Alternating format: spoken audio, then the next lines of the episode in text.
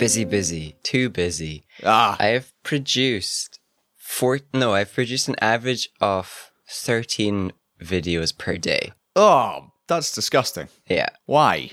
Um, not third. That's a lie. Seven. That's less. Great. Now it feels like I haven't done a lot. I mean, that is still a lot. It's still, it's still a decent number. well, they're an hour long each and stuff, so it's like a proper slog to get through each one. Never mind doing seven a day. I was like, there's no way I'm doing more than more than eight a day because that would be a full work day just just watching them. You're editing them and then you have to wa- watch them back to make sure they all make sense. I'm not watching them back. Okay. I'm skipping that part. I'm just editing out the boring bits at the start and the end, editing out the bits in the middle where I know I can edit out, but I'm not watching, I'm not checking to see if anybody accidentally swears that I have to censor. It. I'm not checking to see if there's any like glitches in the middle of the videos. If there are, they are they are getting out into the world. There's not enough time to actually do my job, so I'm just doing kind of my job. Kind of, kind of my job. I mean, that that is Yeah. better than than not doing your job, for example. Yeah, but it is stressful. I'm I'm I'm used to the one video a day thing. That that level of stress where like maybe there's a mistake in the one video and I can be embarrassed by that, but now I've got several times worth of videos to be embarrassed by if they go wrong. It's not a good feeling. How about you, Colin? How's your week been? I have had uh, an interesting week in which I was filming with an, an Oxford professor on on Wednesday. Right.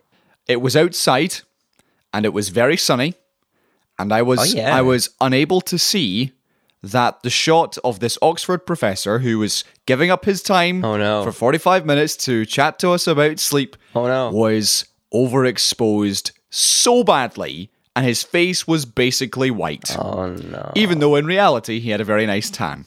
I only realized this when I got home. Oh no. Having shot this like three camera half an hour interview. Oh, dear. And so instead instead of, you know, having a chill Wednesday, got home about five o'clock on Wednesday. And the usual plan would have been, okay, we're gonna ingest the footage, make sure it's all there, label it, and then we'll have some dinner, call it night. But instead, Yeah. I realized it was, and I had a feeling, I had a feeling it did not look right. But it, of course, I just left it. Yeah, you didn't decide to do the investigations because, like, hey, what could possibly go wrong? Well, exactly. And also, it was an Oxford professor. I didn't want to be like, Hi, sorry, everybody. Um, can we just stop so I can make sure that this shot looks okay? I should have said that, but I didn't. You should have, yeah, yeah. That's your that is your job, but it's just hard to do. So, anyway, got home and instead did a crash course in color correction, having Googled uh, in about four different ways how to save a shot from being from total overexposure. Yeah, how to fix overexposure. I mean, you you can you can't. You can pretend that you've saved the shot. it's easier to add light than it is to take it away. Oh, Exactly, and that was basically the conclusion. There were just there were some parts of this guy's head. It didn't help that he was bald, but there were some parts of this guy's head which the computer was just like, nope, I can't see anything there. Therefore, it is white. no, yeah, no, it's working with flat white pixels. Ca it can't like decide. Oh, this one could have been less white than the other ones. Like I'm sure if I was some high budget VFX studio, or if I was you, James, then you would have been able to do something better. just tracks, just get pulled someone's bald head out of Google Pictures, Google Images, and then track it into the right place. So instead, I was just left with this image where everything just looks a bit funny. Because Yeah. that was not how he looked when we were filming it. But you know what? Yeah. If uh, unless you knew going into watching this video package that that was the problem I'd encountered, you probably wouldn't notice. But if you Right. if you do know that that was what I was battling against, it is so clear as day Yeah. that I've I- uh, messed it up. Yeah, I think people are are, u- are used to it at the same time, though we all watch enough live news and stuff where we forgive people for having overexposed interviews. Well, yeah, but It just is a thing. I, I should have. I really should have caught it. I think it's because. Yeah. Well, partly it is because I I was very aware that this dude was giving up his time for free. Yeah. And was meant to be in San Francisco giving lectures right now. Right. And instead is sitting down outside and me like filming him with a Canon 200D. Yeah. I mean, it's uh, yeah, uh, but hopefully you still have have learned the lesson that if you have a suspicion in the in the back of your neck, to be trying to engage with that suspicion first and get it over with. Absolutely. it's not too bad of an inconvenience. One day you can buy yourself one of those fancy monitors that you don't actually have to look at the little one on the camera. You know, it'll be good. Yeah, well, exactly. But he was talking to you about sleep. Yeah, he's a, he's the professor of sleep. It's super interesting. What did he learn? Where? How can I watch this video? I, I will send it to you. Uh, for example, he talks about. Well, actually, maybe you have to pay for it. I can't remember.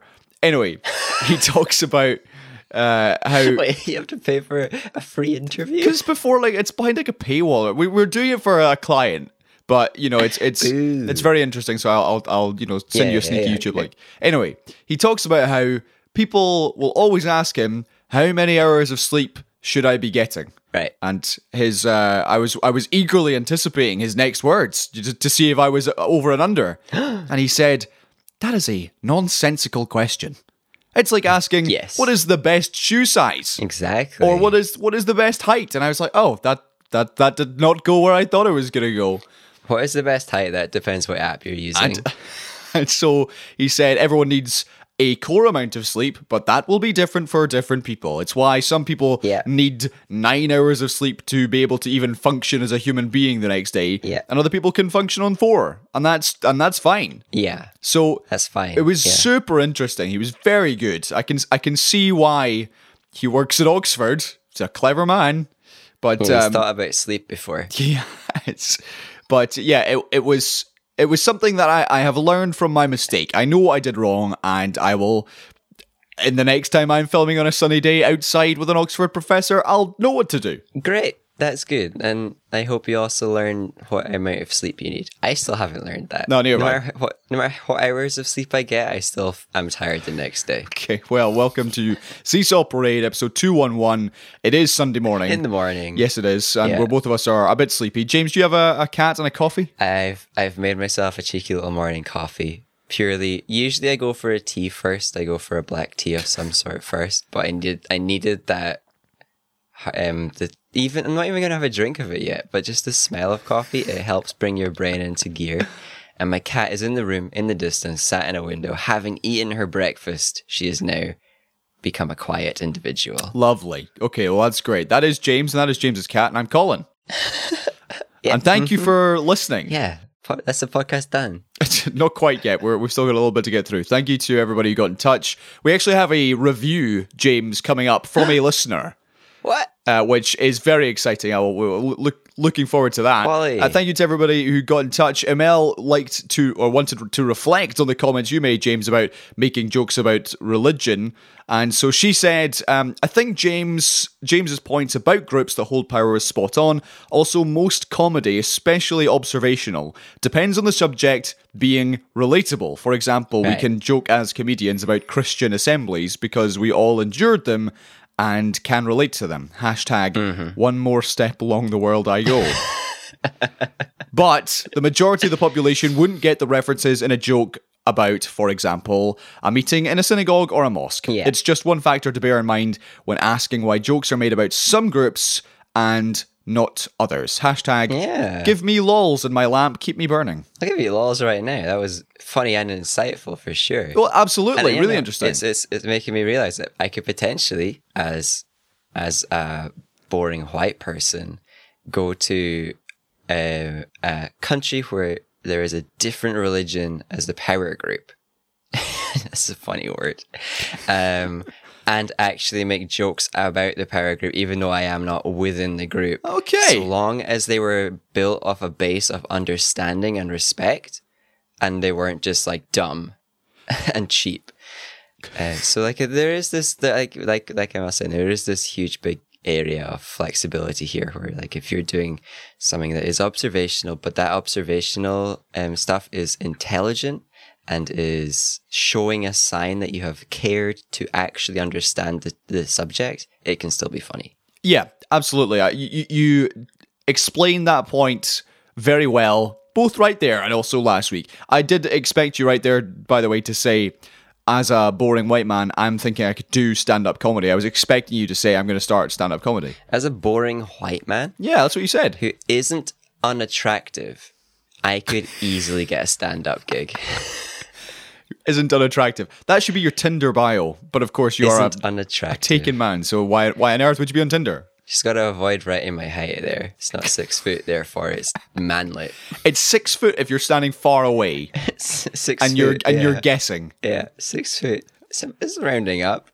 Exactly. Okay. If you would like to get in touch with the show, you can do at Seesaw Parade on Twitter, on Facebook, and by email, seesawparade at gmail.com. But James, let's kick off the show. Lots of uh, itty bitty stories this week instead of one big one. But of course, we're going to start where, well, where else? Yeah. Coronavirus. Try not to make one of them a big one. Let's go.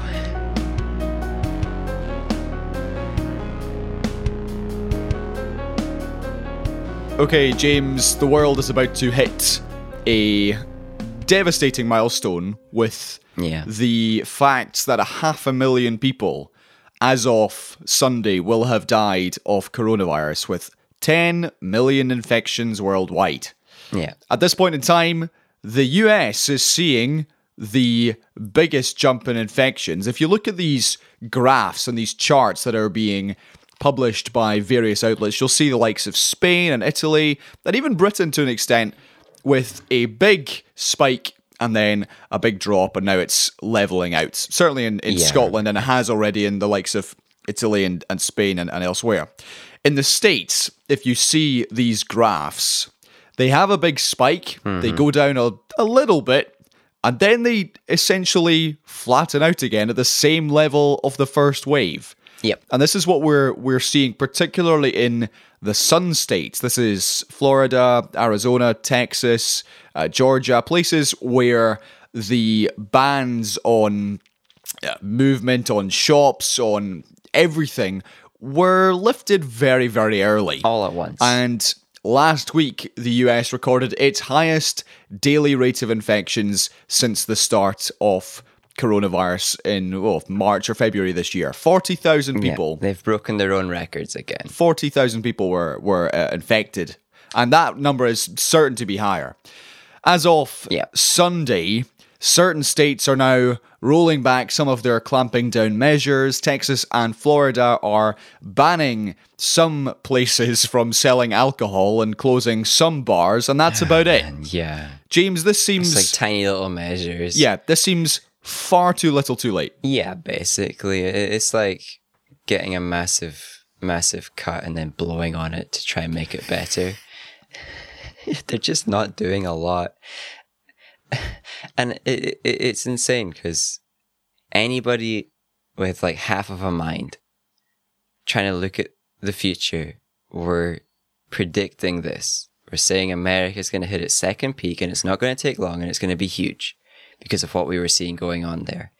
The same people are saying the same about most of the UK because people are being dumb here as well. We'll get to that. Yeah. Um, it's just a shame that it seems that the entirety of the US um, as a whole and then as individual pieces, most of the states are led by people who have either less than half of a brain or are willfully able to turn off half their brain for the sake of their rich friends Yeah. or their influential friends or a bunch of people who are just kind of bored and want to go outside again. You know, if you can willfully turn off half your brain to let people be a danger to everybody, you're being real, you're being real dumb. I, I think and I hope that these people will be held accountable for their mistakes because these are mistakes that shouldn't have been made and especially not twice. So, I, like, this is surely something that people could get punished for, right? Well, I mean, you say that, but that is the case worldwide, really. In places like yeah. the UK and also in Brazil, where President Bolsonaro is essentially a coronavirus denier, despite the fact that they are now second in the table of infections and deaths. I re- I reckon that is malicious because um, in Brazil it, it will be um, rampaging through indigenous populations, Yeah. and Bolsonaro wants nothing more than to destroy those. So, like for sure, there's some level of interest there. He he wants that to happen. The other thing we've been seeing in the States is the reluctance by swathes of the population to wear masks. Yeah, I mean we're we're kind of the same in the UK too. This seems to be, though, it seems to be more an issue in the States. There was. Um, I mean, they've politicized it. To be fair, Precisely. they've politicized, it, which is amazing that they've managed to politicize wearing a mask. and this is tied into to a later story, particularly with Facebook. There has been uh, a huge amount of misinformation shared online about the usage of masks, particularly in the American versions of Mumsnet, for example. People are saying that the the masks uh, will decrease your oxygen and therefore your uh, lungs will suffer. You might then get pneumonia and you might then die. So therefore, masks kill you. Yeah, no. Surgeons surgeons have to worry about this every time they go into the theater. so to me, part of it is okay that the states individually and also the US government should have been far more stringent. And that's look, it's the same for the UK. They should have been far more stringent earlier than they have been. Yeah. And but how on earth the states? I understand people want to get the economy going, but that's not the priority. That should not be the priority. I understand they wanted to do that, so they opened up, but they opened up far too early, and now they are seeing the result of doing that. And ultimately, unless they went into a total lockdown, mm-hmm. it's just not going to get better. Yeah. And also, unbelievably for me, is that people still, even though we are seeing countries that are success stories, even from bad places, they have successfully escaped from that bad place. Yeah. There are still people online saying, hey, herd immunity is the only solution. We're doing this the right way. All these other countries are suffering far worse than we are. And it's just it's just people that are deliberately blinding themselves to try and fit the real life horrible situation into their little head canon so they don't have to inconvenience themselves for another month or two or another year or two. Yep. Who cares? you can look at countries that have managed to eradicate the virus or at least get it under serious levels of control and then look at yours and ask yourself which country's doing worse. Did you did you see that Dr. easy. Anthony Fauci returned to the White House coronavirus task force briefing this week? First time in 2 months. Ah, yeah, yeah, he's reappeared. because he said the country had a serious problem. Uh, more than 125,000 COVID 19 patients have died in the States. And he did say on Friday that the, the, uh, the current rises were due to regions maybe opening a little bit too early, which is Yeah, kind of having to be understating it. So careful with his words. Yeah. Yeah. He's finally allowed back in. He can try and have a positive effect. I'm surprised he managed to not use strong words. That's like some willpower. Um, he's probably placing bets that he can be more effective over the long term by not getting removed again, and then by just stating it all at once right now. I don't know. It's mad. Okay, let's go to the UK where at Bournemouth Beach and at another couple of beaches, I think Durdle Door and Dorset, a major incident was declared in the middle of last week I'm after just laughing at the name of the beach. Durdle Door. It does sound. Turtle, turtle Oh, door. head down to yon Durdle Door. Meet the Wicked Witch of the West. Yeah, no, it's like it's like Gandalf's like rejected rejected cousin. I suppose Harry Potter would be the better tie-in, but I went for I went for Gandalf, you know. Uh, works, uh, worked for me. Give me a laugh. Okay, anyway, at Durdle Door, Bournemouth Beach, major incidents were declared as thousands of people flocked to the coast as the sun came out in Britain. It was the hottest day of the year. No, it's been a, it's been a roaster. It's not it's not good. Put it Oh, away. It's, it's raining today, which is much better. Yeah. Dorset police said there were reports of gridlocked roads, overnight camping, fights. People got stabbed in Bournemouth Beach as well. Yeah. Uh, people were being urged to act responsibly.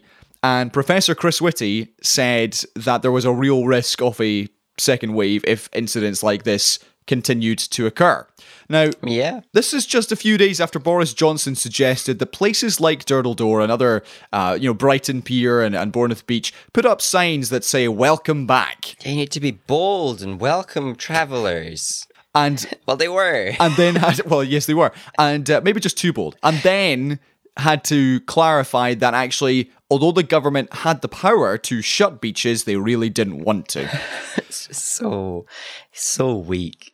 He's just so weak. It's it's shameful. He's also said this morning that the Tory government will absolutely not be returning to austerity, which I thought was an interesting choice of words. But anyway, back to the main point. I mean, he's yeah. This is absolutely not a, like.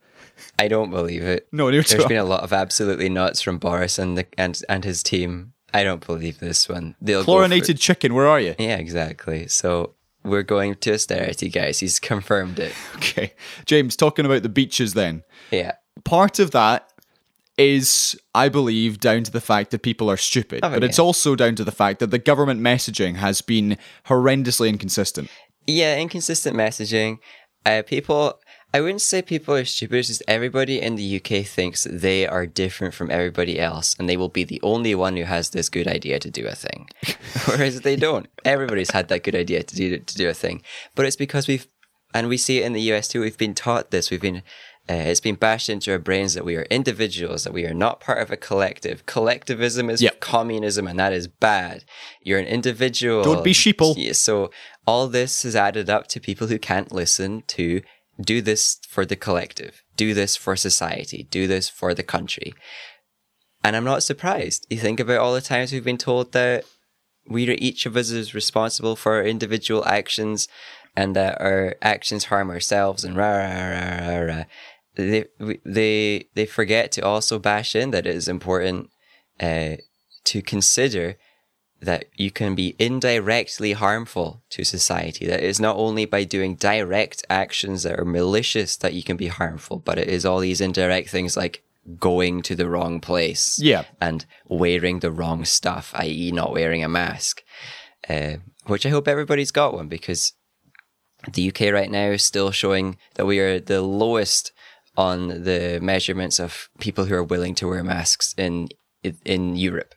So it's just strange. I, and like I'm sure it's a, like I'm oversimplifying by saying that we've just been told we're individuals and stuff, but it is a part of the problem. No, but I agree. We just don't see any of this recognition of society. So much so that Boris had to come out and try and say, we are a society, which for the a conservative to say is huge. Because a certain dead conservative, who we are grateful is no longer alive, was very heavy in telling us there is no society, there is only individual. moving it to Scotland, although we have been without the thousands flying to beaches, although I'm sure Portobello was busy, the main issue has been at the likes of Kelvingrove Park and particularly the Meadows in Edinburgh, where, Yes, and proper crowds. oh yeah, thousands of people gathered on the sunny days and of course then left all of their rubbish. Yeah, left their junk lying around. On Friday morning, a group of Edinburgh residents met up to collect all the rubbish and then spell the numbers of people in Scotland who had currently at that point died from coronavirus, which is 2,482. And then they flew a drone over the site to get a picture of it. James, this is a, a wider issue which I believe the, the country has been tackling or failing to tackle for years. And it's this idea that certain people will just drop litter because because because why not? Like what what else are we meant to do with it? Yeah. And it isn't it isn't just one bad egg. This is this is a decent proportion of the population who do this. No, it, like littering is a huge thing here. I don't, I don't get it because I feel like we've been told our entire lives not to do it, and I think it's just this. Everybody does it, so nobody else bothers like changing their their patterns. But I, I, I remember, I remember growing up and just being surprised at uh, seeing like you have your pictures in your head of what your friends are like, and one of my pictures in my head was the people I am friends with don't litter, and then every single one of them would eventually litter for me, and I'd be shocked. I'd be like, "What is this? What is this world we live in?" so it doesn't surprise me that it's still a problem in Scotland today because I was shook for my entire childhood. do, do you know just just when you're saying that whole messaging drummed into you from a child i have songs about picking up your litter and putting Yeah. it in the bin Yeah. stuck in my head i can remember all the words Yeah. because of how often we had to either learn it in school or watch a, a video about naughty timmy who who didn't put his litter in the bin and now look at him Yeah. he left school and he does drugs I will say that I think, based off personal experience, that there is a lack of public bins. Not because there's not a lot, but because even the lot that we have isn't enough. Because very often, when I've got a bit of litter, well, potential litter, I look for a bin, it's full. I go to That's the next good one, point. it's full. And I go to the next one, it's also full. And I'm like, right, I'll put it in my pocket and put it in my bin when I get home. yep Like I get to that point about 50% of the time I've got a bit somebody put away. So I reckon we do have a availability problem, just kind of like we've got a public toilets problem. I think we just don't have enough Yep. bins, we don't have enough public toilets because all of our councils are getting their funding kind of reduced year upon year. So more of this stuff is going away and disappearing and being centralized and, and the rest and the rest and the rest. So Yeah. more investment would help this problem too. On that note, actually, on Friday, uh, myself and Graham went to South Queensferry and cycled over the Forth Road Bridge, which was lovely. And then we went back to South Queensferry, dropped off the bikes, and got some ice creams and some some juice. And then, of course, attempting to find a bin was Exactly. nigh on impossible because they were all absolutely rammed. And this was on Friday where it was raining and cloudy. So I've, I completely agree.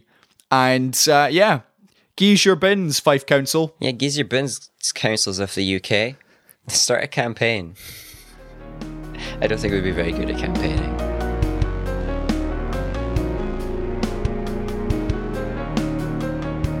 James, other news this week you may have seen in Glasgow. The media got a story horribly wrong. Right. Let me explain. This was the incident at the Park Inn Hotel in Glasgow, which, dear listener, you may have seen reported on Friday mm-hmm. as three dead in mass stabbing. Yeah, yeah. I heard four.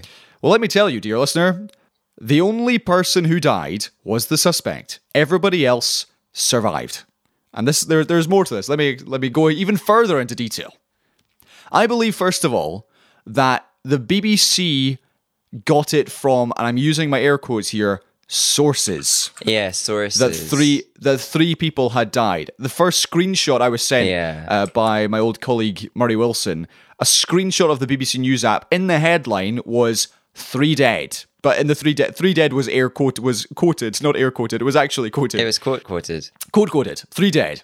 And I think because the BBC went with it, everyone else saw it and also went with it. Yeah, they just like didn't get their facts and ran with And it. And then later on, when it became abundantly clear that actually there had been no fatalities, and the only person who had been killed was the suspect who was shot dead, mm-hmm. all mentions of three dead were scrubbed from history. yeah, scrubbed instead of corrected publicly. Yes. Were just deleted.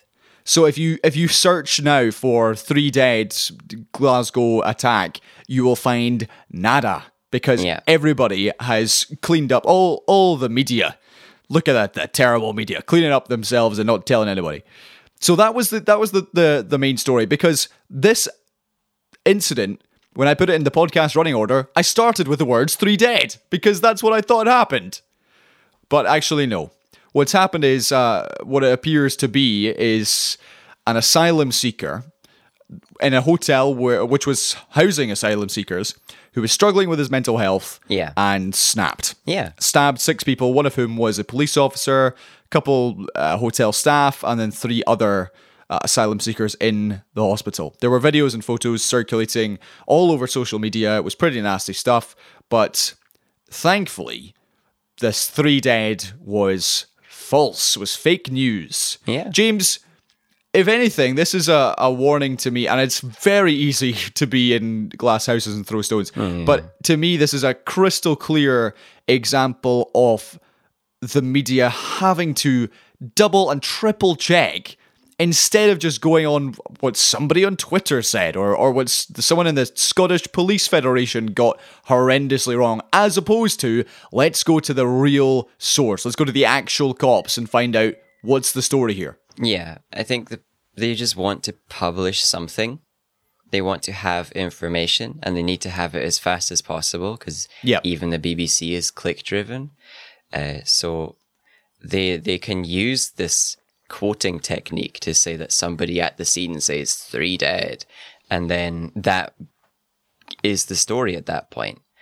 Um, and I don't really know how you how you get around that. Where we are so interconnected now that it's not just breaking news live on TV. It's 24 hour breaking news right on people's phones, push notifications and all. Yep.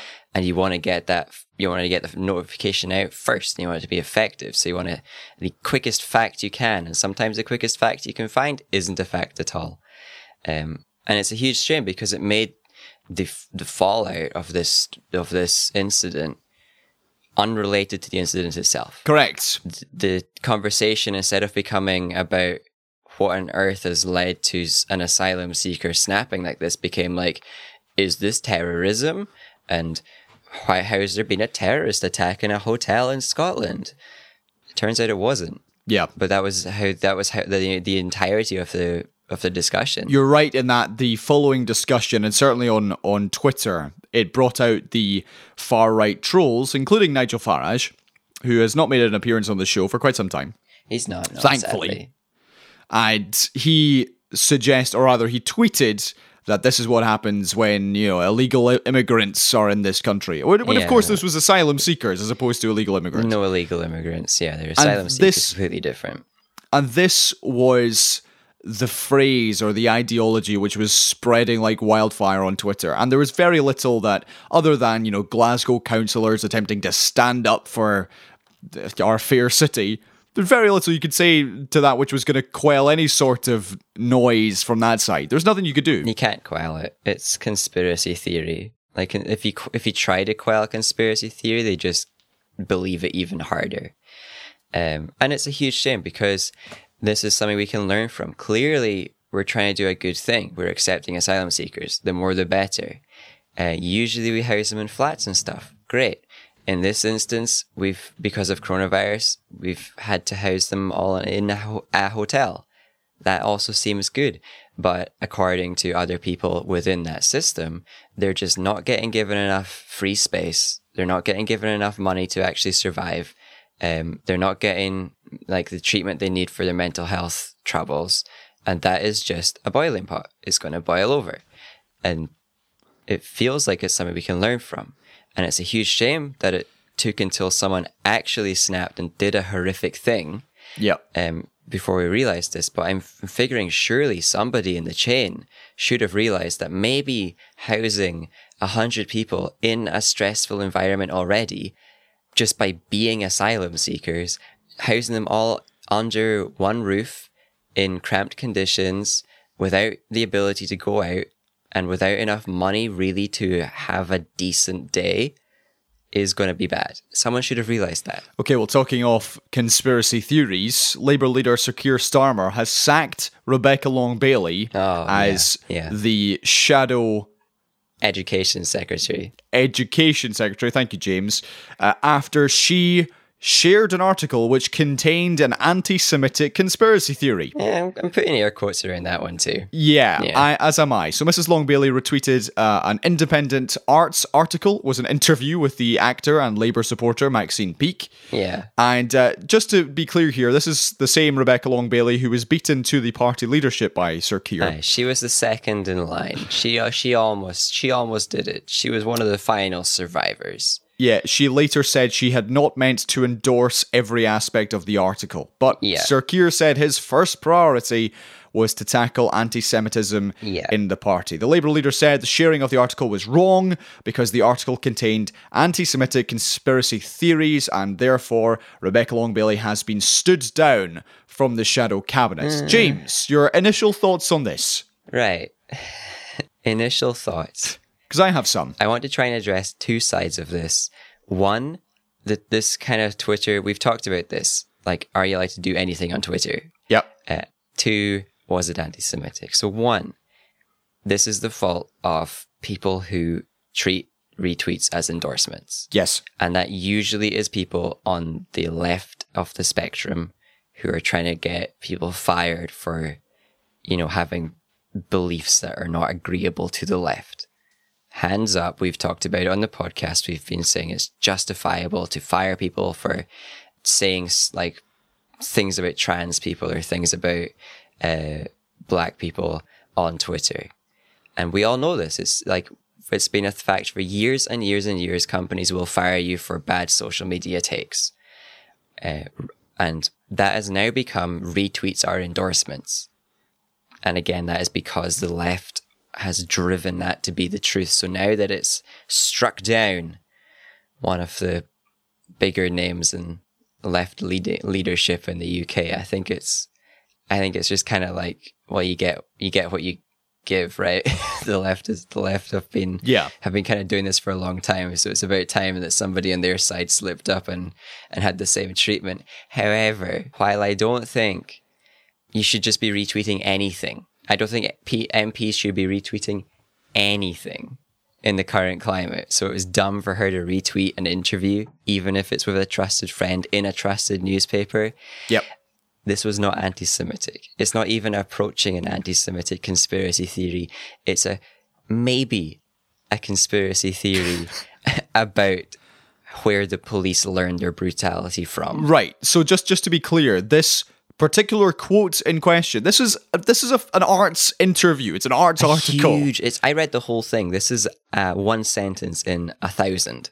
Yes, it is one sentence which suggests that police learn some of their tactics from Israeli forces, which, See, the- depending on where you are in the world, is true. Yeah. So the, the it was more specific. The quote was that the police in America learned the kneeling on the neck technique from Israeli Right. Secret Service or Mossad. So that so that is is more dubious, but that is the only one I could find So in the in the article. yeah, so it is it is a theory, unsubstantiated, that the Israelis have now said isn't true.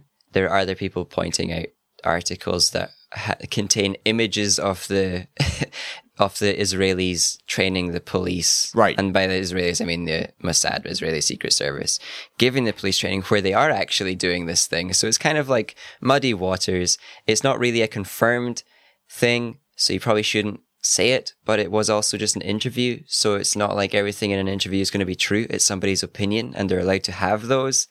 Uh, the article also does contain um, the retraction of a sort, saying that this has been said to be a lie. However, criticizing Israel, criticizing the Israeli like forces, criticizing their training of the US police, none of that approaches anti-Semitism. So Keir Starmer is a complete idiot for trying to tie that into the anti-Semitic Okay. argument because it weakens it weakens the whole thing. If we're saying that all this is anti-Semitism, then it weakens what anti-Semitism, the definition of anti-Semitism is, and we're risking like a lot slipping by, or we're risking overly punishing people for things that are just like saying Israel is bad sometimes. So I I completely agree with that. The opposite side of this though is that he did nothing.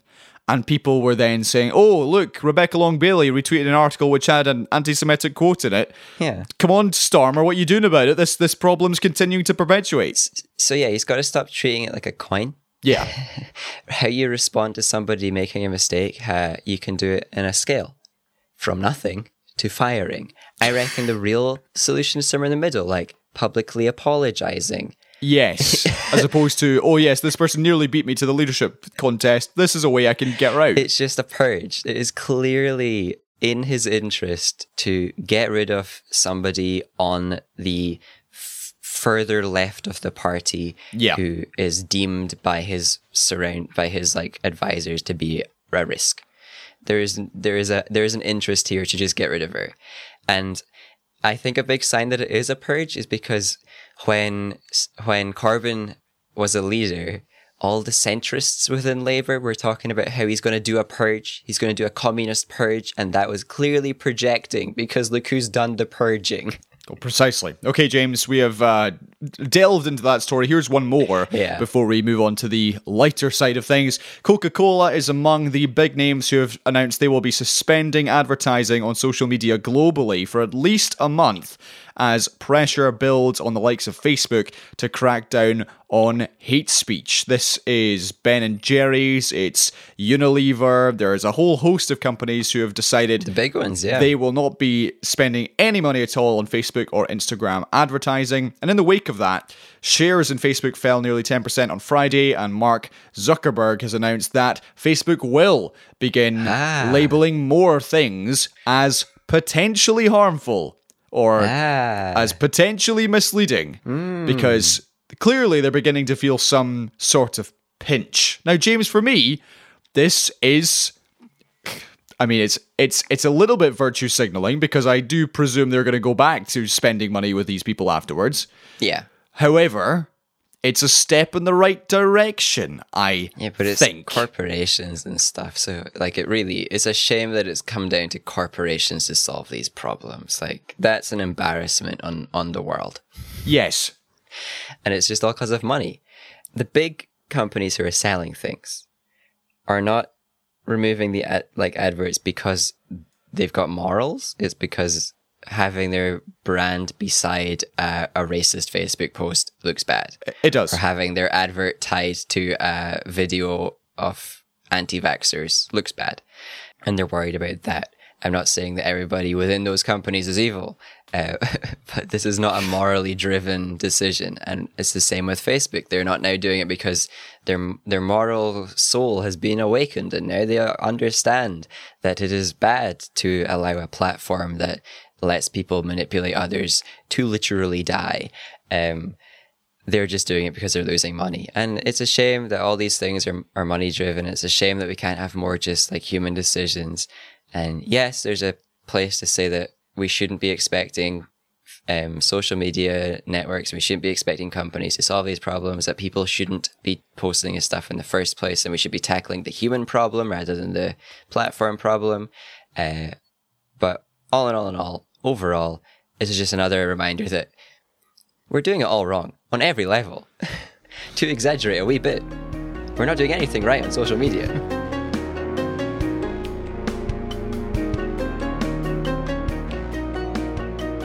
James, before we get to some movie news, we're going to start with reviews. Right. And we have one sent in. Yes. Thank you, Amel, for sending this in. If you would, dear listener, like to review anything you've been watching, whether that be a uh, TV show you finished or a movie, as Amel has done, please do send it in. You can do that via WhatsApp or email, or just let us know and we will let you know the rest. James, Yeah, just get in touch if you want to review something. uh, before I ask you yours and I tell you mine, here's Amel. My husband Johnny and I have been inspired by Colin to also do the Marvel movie watch along. And so far, there's been films that I've enjoyed, some that I thought were okay, and some I have fallen asleep for.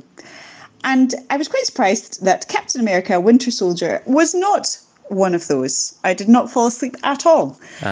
I was ah. surprised because Captain America, to me, up to this point, has just seemed like the sort of white bread of the Avengers, if you will, quite a beige kind of a character. I liked what he stood for, the idea that he didn't like bullies rather than he just wanted to kill baddies and blow things up. That I liked, but I just always found him a, a bit bland. I think what worked really well in this movie was the other two leads, Falcon, played by Anthony Mackie, and Black Widow, played by Scarlett Johansson. I think they were really well written and acted, and they brought a spark to the film. It did still fail the Bechdel test and the diversity Bechdel test, but both these characters were interesting, in depth, and pivotal. So that was really great to see overall, I'd say what I really liked was the just the sort of political edge that it brought, mm-hmm. looking at real world issues rather than sort of fantasy aliens living millions of miles away. The character of Captain America, I, I liked this time. I thought he had a real sense of struggle. He was very insightful. The whole idea of you know, we're not just goodies versus baddies. It's not that black and white. And seeing the mixed feelings and motivations of him, of the Winter Soldier, I thought was really interesting and well done. Mm-hmm. They included veterans. They looked at the sort of um, issues of veterans returning through Captain America and Falcon, returning and finding it difficult to integrate back into to life. I thought that was a really strong theme. And the plot overall was compelling, it was complex, and I didn't see the big twist coming, which I feel in other Marvel films has not been the case. What I didn't like, I did feel like there was just endless fighting and car chase scenes, and I'm wondering who is going to clean up all this plate glass because it's ridiculous. There was there was so much of it, and I appreciate some people really enjoy that, and that's what some people are are watching for. So I don't mind that. What I do mind is the fact that throughout the film, both men and women with long hair didn't tie it up while they were fighting. And that really annoyed me because I tie my hair up even, you know, just to do the dishes.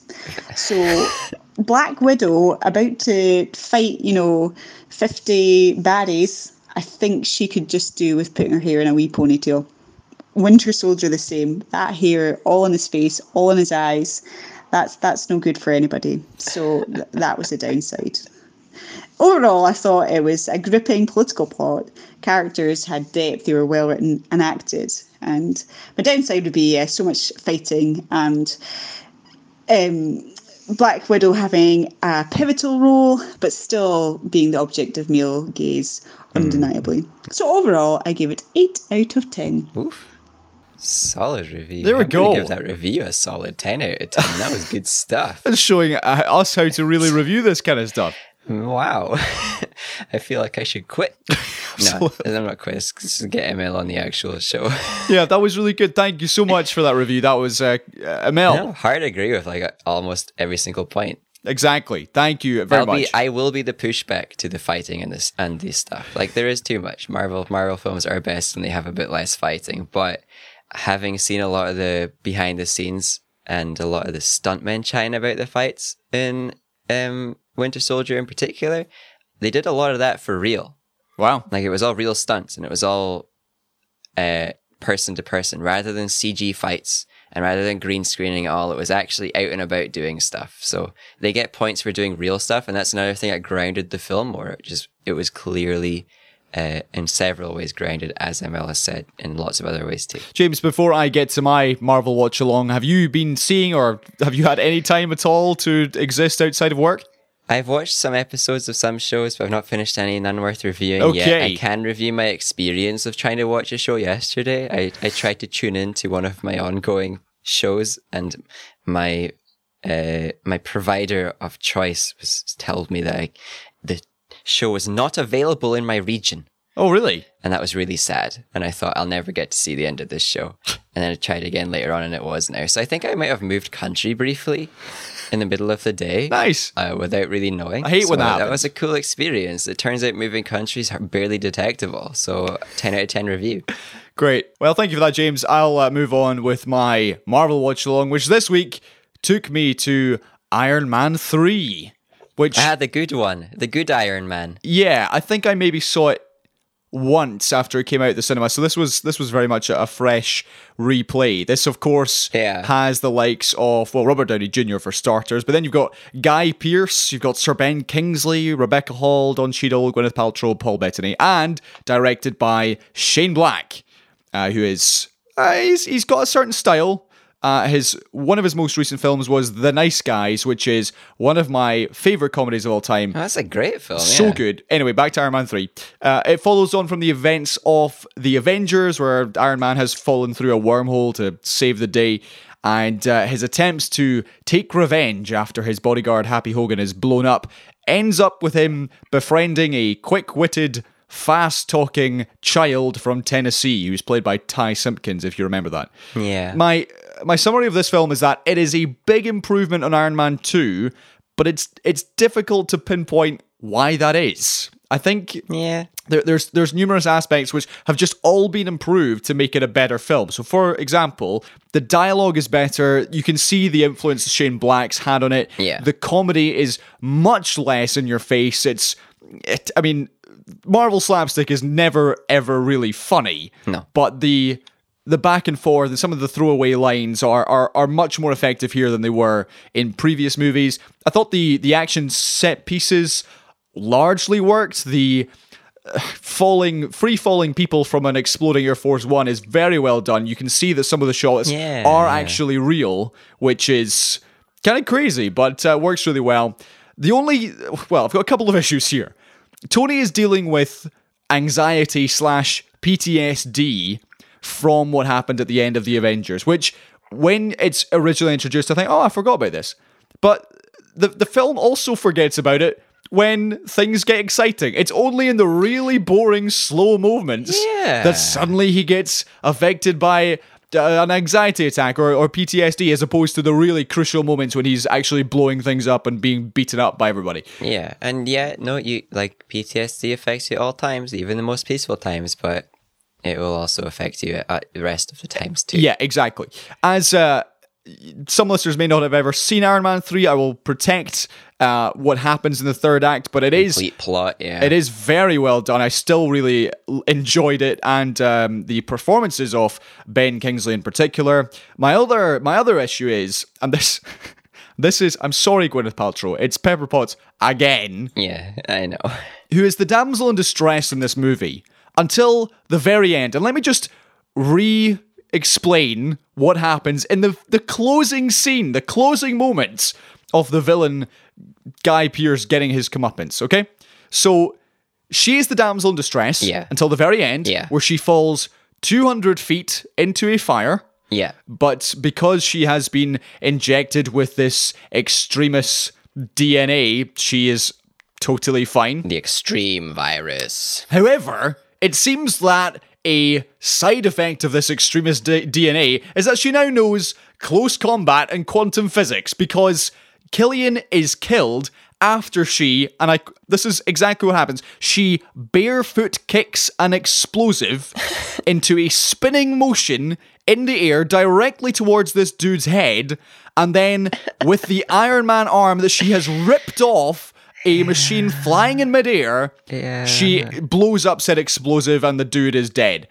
They they also seem to have an endless supply of disillusioned amputee army veterans for the uh, Iron Man army to finish you off. But my goodness, that ending! I had to watch it three times just to make sure. Sh- right, she has kicked an explosive with her bare foot in such a way it literally curves. It's like a football, and it's it just took me out of the film totally. That being said, Yep. it is a big improvement. Iron Man 2, still not at the heights of Iron Man, the original, and the villains, uh, despite the fact that they are given more uh, depth this time. Guy Pearce is just kind of classic smarmy, smart villain. Yeah. Uh, Re- Rebecca Hall is does the job uh, as a sort of halfway in between good girl, bad girl. It does pass the Bechdel test just the uh, a couple more bo- uh, a couple more notes. James Badge Dale, who you will have seen in everything, is a very good secondary antagonist. Liked him a lot. Uh, there's a nice Yinsen callback at the very start, and uh, the final shot of the entire film is almost a fourth wall break, which I didn't notice the first time. I don't remember it. So so he's Iron Man is uh, he's at the ruins of his his Malibu home. Yeah. And he's in his car and he's looking in the the rear view mirror as narration is playing. I hate narration. I like it sometimes. The final sentence is I am Iron Man. Right. And just just as the camera cuts, instead of looking at the rear view mirror, he looks directly at the camera. It's maybe a half second. oh yeah, I remember that now. Yeah, that was I, weird. I, I just I just didn't really understand why they did it. they were like dipping their they were dipping their toe into the Deadpool's Yeah, the like, I- Deadpool style. I'm just I'm just very unsure as to why that was the decision that they wanted to take. Just uh, suddenly, oh look, I'm looking at the camera now.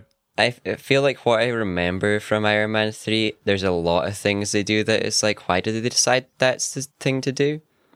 Like, like you're saying, like the whole Pepper Potts third act thing. And, and and it's also the child, like Ty Simpkins, who's maybe he's maybe ten in this film. Yeah. like some of the stuff he comes out with has clearly been written by someone who thinks they're being smart in the writers' room, as opposed to would a ten-year-old child say this? Absolutely not. Don't underestimate 10 year old children. No, no, no, no. He he, he says things. I don't remember the lines. So. Iron Man says things like, "Where's Where's your parents?" And he's like, "Well, my dad left town to get some some supplies, and he never came back. That was six years ago." On goodness sake, All right, yeah. you can't. It's it's just stupid things like that. Yeah. Anyway, Like, it's it's real life 10 year old kid, where's your parents? Immediately cry.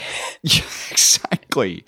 It is one of the better Marvel films, but it's still not great. It's it's nowhere near the heights of what Marvel can do with the likes of Guardians of the Galaxy, which is coming up soon. Yeah, I, I didn't get much from it. I feel like it was probably a good build up. I think the third act completely lost me and lost my entire support for the film. I don't think I like the third the third act at all. It well, it's the fact that despite Iron Man's mansion being blown up, he suddenly manages to summon this entire arsenal of Iron Man suits who who just dispatch all the bad guys for him. Yeah, we got the needless Age of Ultron style bunch of fighting going on in the background and everywhere all at once just for excitement's sake rather than actually like impacting the story at all.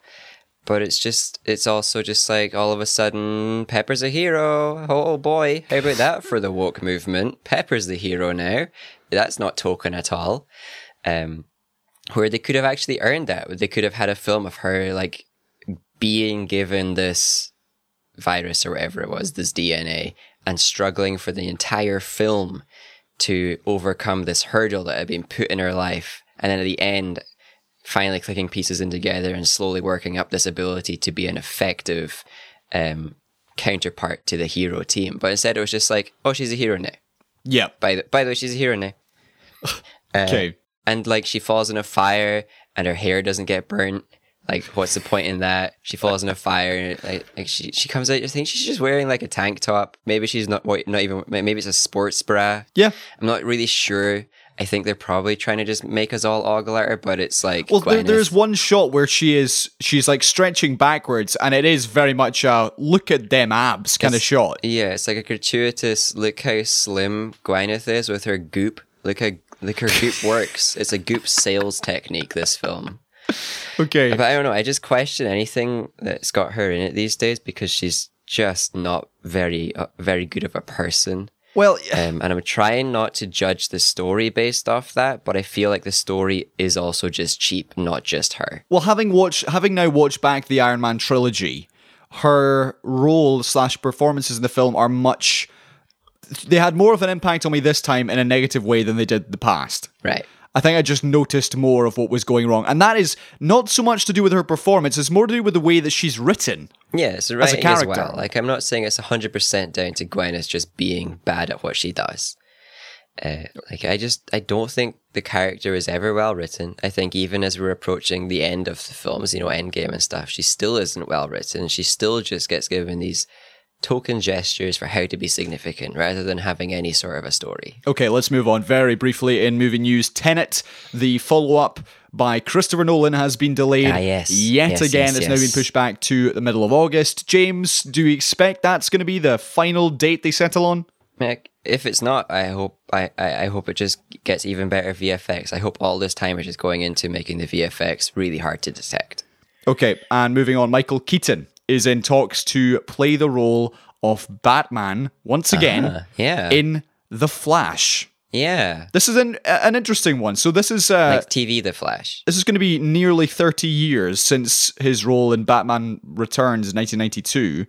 The upcoming Flash movie, which has been in production for, I want to say, the entirety of this podcast. Yeah. So is this if Flash is using the same actor as the TV show, or is it? I don't know. no, I don't ever remember. I don't ever remember if the if the DC universe uses the same actor for film and TV anymore. Th- This so so the Flash in in the movies is Ezra Miller, yeah. but there was some problematic footage of him which uh, aired on social media about a month ago. So whether or not he's still in the role, I don't know. Yeah, I'm not really keeping up. the storyline that's being suggested is one from the comic books where it's a, it's an obviously a much older Batman.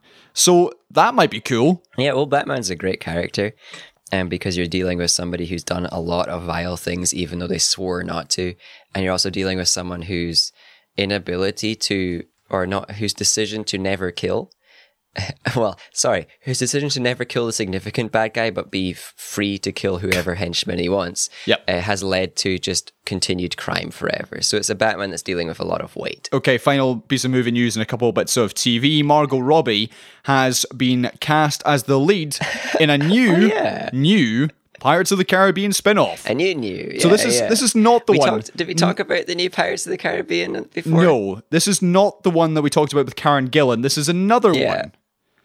So they're they're not in the same movie, as far as I can tell. This is another spin-off. Yeah, so Karen Gillan's coming on into Pirates of the Caribbean, the reboot, and Margot Robbie's coming into Pirates of the Caribbean, the spin off. Correct. Yeah. What do we think about this? I mean, she's a pretty good actor. Uh, she does a lot of she does a lot of different things. She can do different characters. It's whether or not Pirates of the Caribbean is a franchise that has any longevity. I question. I'm not sure what they can do with that franchise that is new. So, as I said, I think about the last one. Unless you're going for an just a genuine this is what pirates were actually like isn't it disgusting They all have scurvy. um, film yeah they all got scurvy and died um and like if unless you're going for a different feel from this like slight comedic slight horror um i'm not really sure what they're aiming for here Yeah. but it's a successful franchise it's going to make money no matter what they do It is a successful franchise. I think the only thing they could really do, and this actually didn't work for Transformers, was a totally new spin off, new character, new backstory. A really excellent film. I enjoyed Bumblebee a lot, and if you do get a chance to see it, it is actually very good. yeah I believe, but the only issue there, by the way, is that the film didn't make money. Yeah, I know, They made maybe 200, 250 million, which was obviously not what this previously billion, billion? Previously billion dollar franchise had brought in. Yeah. Uh, so that's what I that's what I reckon they're doing. They, they're going to continue the main saga, but here's here's another vehicle we can uh, pour a Margot Robbie into and and get lots of money in. yeah maybe they're going to change the location it's going to be like pirates off the somewhere else Pirates of the Minch. Pi- Berber pirates of the bar of the Berber Berbers. Okay, penultimately, episodes of Community, The Office, 30 Rock, Scrubs, and more have all been pulled by the likes of Hulu and Netflix for scenes which included blackface. Yeah. Some of these, James, have been at the request of the show's creators. Uh-huh, Uh, Scrubs and 30 Rock, Tina Fey came out and, and said that that had been a, a request from her. But the other ones have been either edited out of the episode or the episode's been pulled entirely. Yeah. What do we think of this retroactively removing blackface from TV? Well, I think that, especially because it's like modern shows, I think that if the creators of the shows are like, well, hold on, I've grown up now. The thing I did back then was bad. We shouldn't be airing it anymore and making money from it. I think that's probably justified. That's that's a pretty good decision. Um, I do feel some people are being a bit more careful than they need to be. Um, not because blackface isn't bad, but because not all instances of blackface is a joke on um, race, but it's a joke on racism. Yeah. Um, but I think when you're looking at people that are saying, I don't want my work to be in public anymore, that should be their decision. Um, I think we've seen, like, It's Always Sunny has had a couple of episodes pulled because they did blackface. Uh-huh. But it was their episodes on, with that featured blackface were pretty obviously a commentary on racism and Ah. how disgusting racism is. So I think, why would you remove that? like sure it's got blackface in it but the blackface is serving the purpose of these characters are disgusting for doing this that is just ignoring the problem rather than trying to solve the problem Okay. so there is this line i'm not i'm sure that like most of these shows they're getting removed because the blackface was just like actually just racist. Um i remember the one in the community. It's the Dungeons and Dragons episode. I actually saw it a couple of weeks ago before it got pulled, and it's Chang who is playing a character from Dungeons and Dragons. And I, when I, to be fair, when I did see it, I did think that's a little bit close to the bone. However, like I get the joke at the same time, so yes, they even in the show they acknowledge, hey, blackface, yeah, they- they acknowledge it, yeah. But then they do say, well, he's cosplaying a, a fictional race, the Drow, who are like the dark elves. yep, So I think if we're approaching lines where you can't like cosplay as fictional races, we're we're maybe being a bit too careful.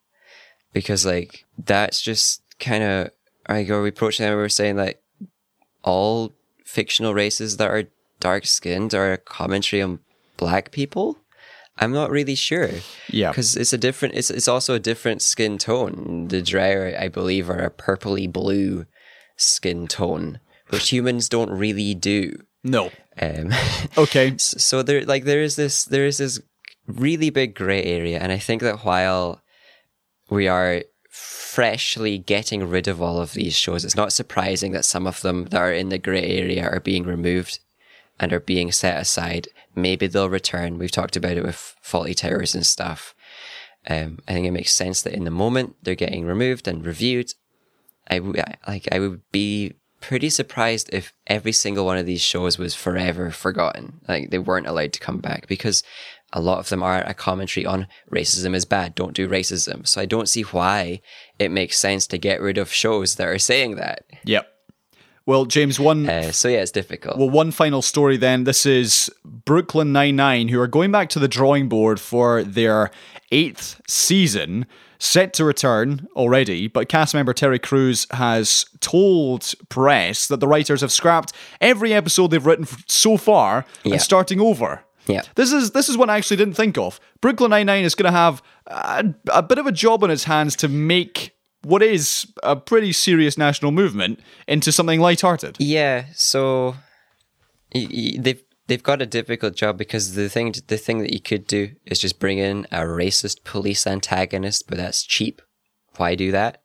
Um, so they've got a real difficult job of like tying because they are a, a police a police show set in modern days, so they have to tie this in somehow. To not tie it in would be to ignore it, which is bad. To tie it in in a way that isn't good is also bad. So they're really stuck. I'm not surprised they're restarting the show. Um, I don't think I've seen quite a lot of the show. I don't think I've seen anything much in it that was like problematic. They kind of are painting the police in a better light than than really the police should be painted in. Uh, but they also do make it clear very often that they are the unique police precinct.